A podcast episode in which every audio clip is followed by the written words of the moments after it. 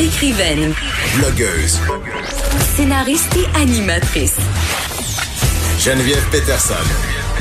La Wonder Woman de Cube Radio.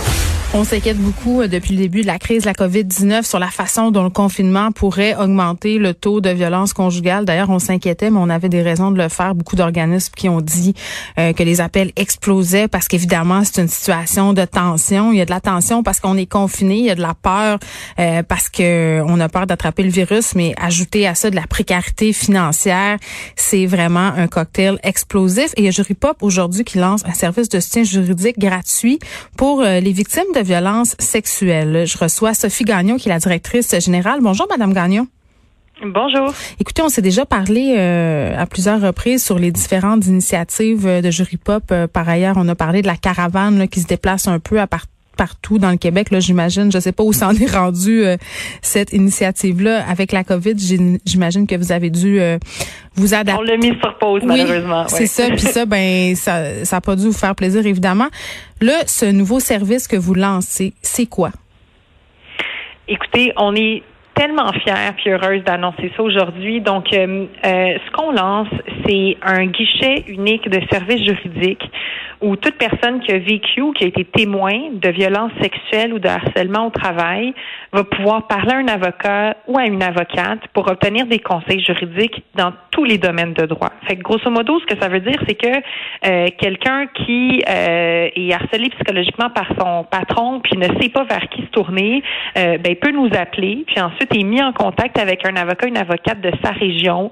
Euh, si elle souhaite qu'on lui réponde en espagnol, en arabe, en italien, on peut le faire. Oui, 10 langues hein, que vous allez avoir.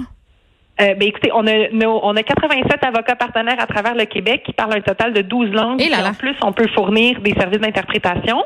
Euh, puis on va vraiment aider la personne à identifier l'ensemble de ses recours et l'ensemble de ses droits. Puis si la personne décide d'entreprendre des démarches juridiques, mais on va pouvoir l'assister dans chacune de ces démarches-là. Par exemple, euh, euh si elle a besoin de faire un appel à la CNSST puis qu'elle a besoin d'assistance de, juridique pour le faire, on va pouvoir le faire. Euh, donc vraiment de fournir des services juridiques complets. Là. Ben, c'est ça, parce que là, à qui ça va s'adresser? Est-ce que tout le monde va pouvoir se revendiquer de ces services-là? Le seul critère, c'est d'avoir vécu de la violence sexuelle ou du harcèlement au travail au Québec. Après ça, euh, tout le monde est admissible vraiment, peu importe euh, les revenus, l'âge, le statut d'immigration. Euh, l'accessibilité était vraiment un mm. souci pour nous. On déploie entre autres des mesures d'accessibilité universelle. donc, ça se veut vraiment le, le, plus large possible. Puis, ça se veut aussi des services complémentaires à ce qui existe déjà, qui est fourni entre autres, je pense, en matière de violence sexuelle par les CAVAC et les CALAX, qui eux sont des experts, bien souvent des, matières criminelles, ben nous, dans ce cas-là, on va pouvoir offrir une aide complémentaire dans tous les autres domaines de droit. Bon, euh, je pense que ce projet-là, vous l'aviez annoncé en décembre, si je ne m'abuse, et dès le départ. le financement qu'on avait annoncé en décembre. Oui. Vous aviez eu beaucoup d'appels. Vous avez une liste d'attente, c'est ça? Exact. On avait, euh, dès l'annonce du financement, euh, il y avait à peu près 40 personnes qui nous ont contactés pour bénéficier des services. Puis, bien évidemment, nous, fallait qu'on les prépare. On n'était pas encore prêt à les fournir. Et puis, euh, au début du mois de mai, on s'est mis à rappeler les personnes sur cette liste d'attente-là pour ben, tester nos processus, puis pour les aider le plus rapidement possible.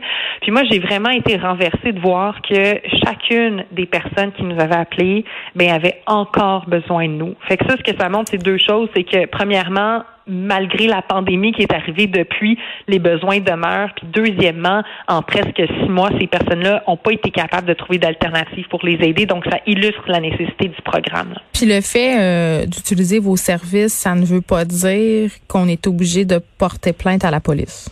Ah mon Dieu, pas du tout. Euh, puis en fait, euh, nous, bien qu'on soit des avocats, des avocates, on ne va jamais forcer ou même encourager qui que ce soit à entreprendre des démarches juridiques. Euh, je vous dirais que la valeur vraiment qui, qui guide notre intervention, c'est celle euh, de l'autonomie. Donc, on fournit des conseils juridiques pour que les personnes soient renseignées sur leurs droits, sur leurs options. Mmh. Puis après ça, euh, on les accompagne là-dedans. Puis si ce qu'on constate, c'est que les besoins ne sont pas juridiques, mais davantage d'ordre psychosocial, mais on va également les, les référer à un réseau d'organismes d'organismes d'aide qui pourraient les aider. Je veux qu'on se parle, euh, Madame Gagnon, des annonces qui ont été faites par la ministre Sonia Lebel récemment qui a annoncé dans la foulée de la réouverture des palais de justice que l'appareil judiciaire allait se moderniser. autrement dit, euh, on a mm. dû mettre en branle des procédés à cause de la COVID-19 parce que, bon, bien que l'appareil judiciaire ait été euh, considérablement ralenti, là, on continuait à procéder euh, aux causes les plus urgentes. Donc, on a été obligé de tenir, entre autres, des procès virtuels, d'alléger certains processus. Et Madame Lebel a bien pris soin de spécifier qu'elle avait euh, tiré de grandes leçons de tout cela, qu'on allait appliquer désormais plusieurs euh, de ces nouvelles méthodes. Exemple, justement, le procès virtuel. Comment vous avez accueilli ces annonces-là? Parce que j'imagine que pour une victime, le fait d'avoir accès à la possibilité de tenir un procès virtuel, ça doit alléger la charge émotionnelle euh, du processus. Ben, de manière générale, c'est certain que la modernisation de la justice était vraiment réclamée depuis longtemps. Donc, c'est sûr que généralement, on accueille ça avec euh, beaucoup d'enthousiasme. Euh, maintenant, pour ce qui est des violences sexuelles, peut-être juste une précision que j'apporterais, c'est que euh, c'est quand même un domaine dans lequel, du moins dans, dans certains districts, notamment Montréal, il existait déjà certaines mesures pour euh, favoriser le bien-être des personnes victimes au sein de l'appareil judiciaire. Par exemple? même chose pour les enfants. Là, donc, les personnes pouvaient décider de témoigner euh, par euh, par visioconférence dans une salle différente pour pas côtoyer leur agresseur ou encore de le faire derrière les écrans. Je sais pas si vous vous souvenez entre autres du fameux procès de Jeanne Gomeshi qui avait eu lieu en Ontario. Bien sûr. Ben, c'était derrière des écrans que les que les victimes avaient témoigné.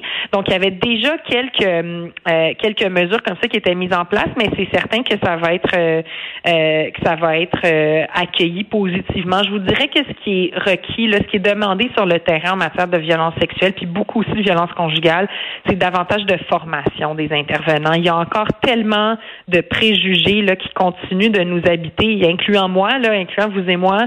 Euh, on a besoin, les, les juristes, les intervenants du système de justice, de mieux comprendre les réalités des personnes qui vivent de la violence sexuelle puis des violences conjugales. Puis on espère qu'il va y avoir des annonces en ce sens-là aussi. Ben oui, puis même au niveau euh, des avocats de la défense, la façon dont on interroge euh, les victimes aussi. c'est drôle, j'écoutais hier le documentaire sur Netflix sur euh, Jeffrey Epstein et il y avait son avocat, l'avocat de la défense, qui disait écoutez, moi, quand j'interroge une victime dans le box des accusés, je suis pas en train de me demander si je la fais sentir bien ou mal. Je suis pas en train de me demander si je fais la meilleure chose pour la victime. Je suis en train de défendre mon client. Et ça, ça me fait sursauter. Puis on l'a vu ici, euh, ça a été discuté. Évidemment, c'est une affaire euh, qui n'est pas comparable, mais dans l'affaire Salvaille, la façon dont on a mm-hmm questionner la présumée victime, euh, ce qui ressortait et euh, par rapport aussi à différentes causes de violence conjugale aussi euh, quand on la défense d'Hugo Fredette qui a assassiné Véronique Bard qui a utilisé l'argument selon lequel elle l'avait poussé à bout que c'était une folle, que c'était une démone sexuelle, c'est encore ça là. Ah oui, puis ça c'est vraiment c'est c'est une conversation qui est vraiment très complexe parce que les accusés ont droit à une défense pleine et entière. En vertu de ce droit-là, que les avocats de la défense posent des questions serrées comme ça, puis c'est important qu'ils puissent le faire parce que la personne est, passible de prison. Là. Euh, ceci dit, euh, euh, ce qui est problématique, c'est quand des questions euh, table sur des préjugés. Puis je vais vous donner l'exemple euh, de, de l'affaire de Harvey Weinstein. Euh, euh, tu sais, l'avocate de Harvey Weinstein euh, a vraiment posé énormément de questions sur les contacts que les victimes, que les plaignantes avaient continué d'entretenir avec M. Weinstein. Dans certains cas, il y en avait une qui avait même maintenu des contacts de nature romantique ou sexuelle, puis avait, avait vraiment attaqué leur crédibilité en raison de ça. Euh, puis bon, il y a personne qui peut l'empêcher de poser ces questions là mais le verdict de culpabilité qui a été rendu illustre que ces, ces arguments-là font de moins en moins leur chemin euh, dans l'œil du public, dans ceux des, des tribunaux. Euh, donc, euh, je pense que, au-delà de créer des, ça va être difficile de moduler les les les, les paramètres du contre-interrogatoire, mais au niveau de l'acceptabilité sociale de ces mm. arguments-là, faut qu'on finisse en tant que société par se rendre compte que c'est pas parce qu'on continue de, de, contacter notre agresseur que l'agression ne s'est pas déroulée. Bien Il y a des games de pouvoir là-dedans, puis plusieurs affaires psychologiques qui sont à l'œuvre. Euh, Madame Gagnon, on a parlé beaucoup des effets du confinement, mais le déconfinement aussi, là, ça aura des effets. Oui, puis on parle depuis tout à l'heure, vous et moi, de violence sexuelle, mais notre programme s'adresse aussi aux personnes qui vivent du harcèlement au travail. Euh, puis en toute franchise, euh, moi, ça m'inquiète le déconfinement parce que euh, notre santé mentale est ultra fragile à tout le monde. euh, puis celle des entreprises va pas vraiment mieux non plus. Les, les, budgets vont être restreints, les échéanciers vont être plus serrés. Donc, il y a beaucoup d'ingrédients là qui sont présents pour que les milieux de travail soient très tendus, puis en ait du harcèlement. Euh, donc, le cas échéant, nous, on va être là pour que les personnes puissent connaître leurs droits, là, puis pouvoir, euh, pour qu'ils puissent avoir droit à un milieu mm. de travail qui soit sain et sécuritaire. Sophie Gagnon, merci, directrice générale de Jury Pop. Je rappelle que si vous voulez avoir plus d'informations, vous pouvez vous rendre sur le site de Jury Pop ou même demander conseil en composant le 1844 447 4767. Merci de nous avoir parlé. C'est un plaisir. Merci. Bonne journée. Au revoir. De 13 à 15, les effrontés. Cube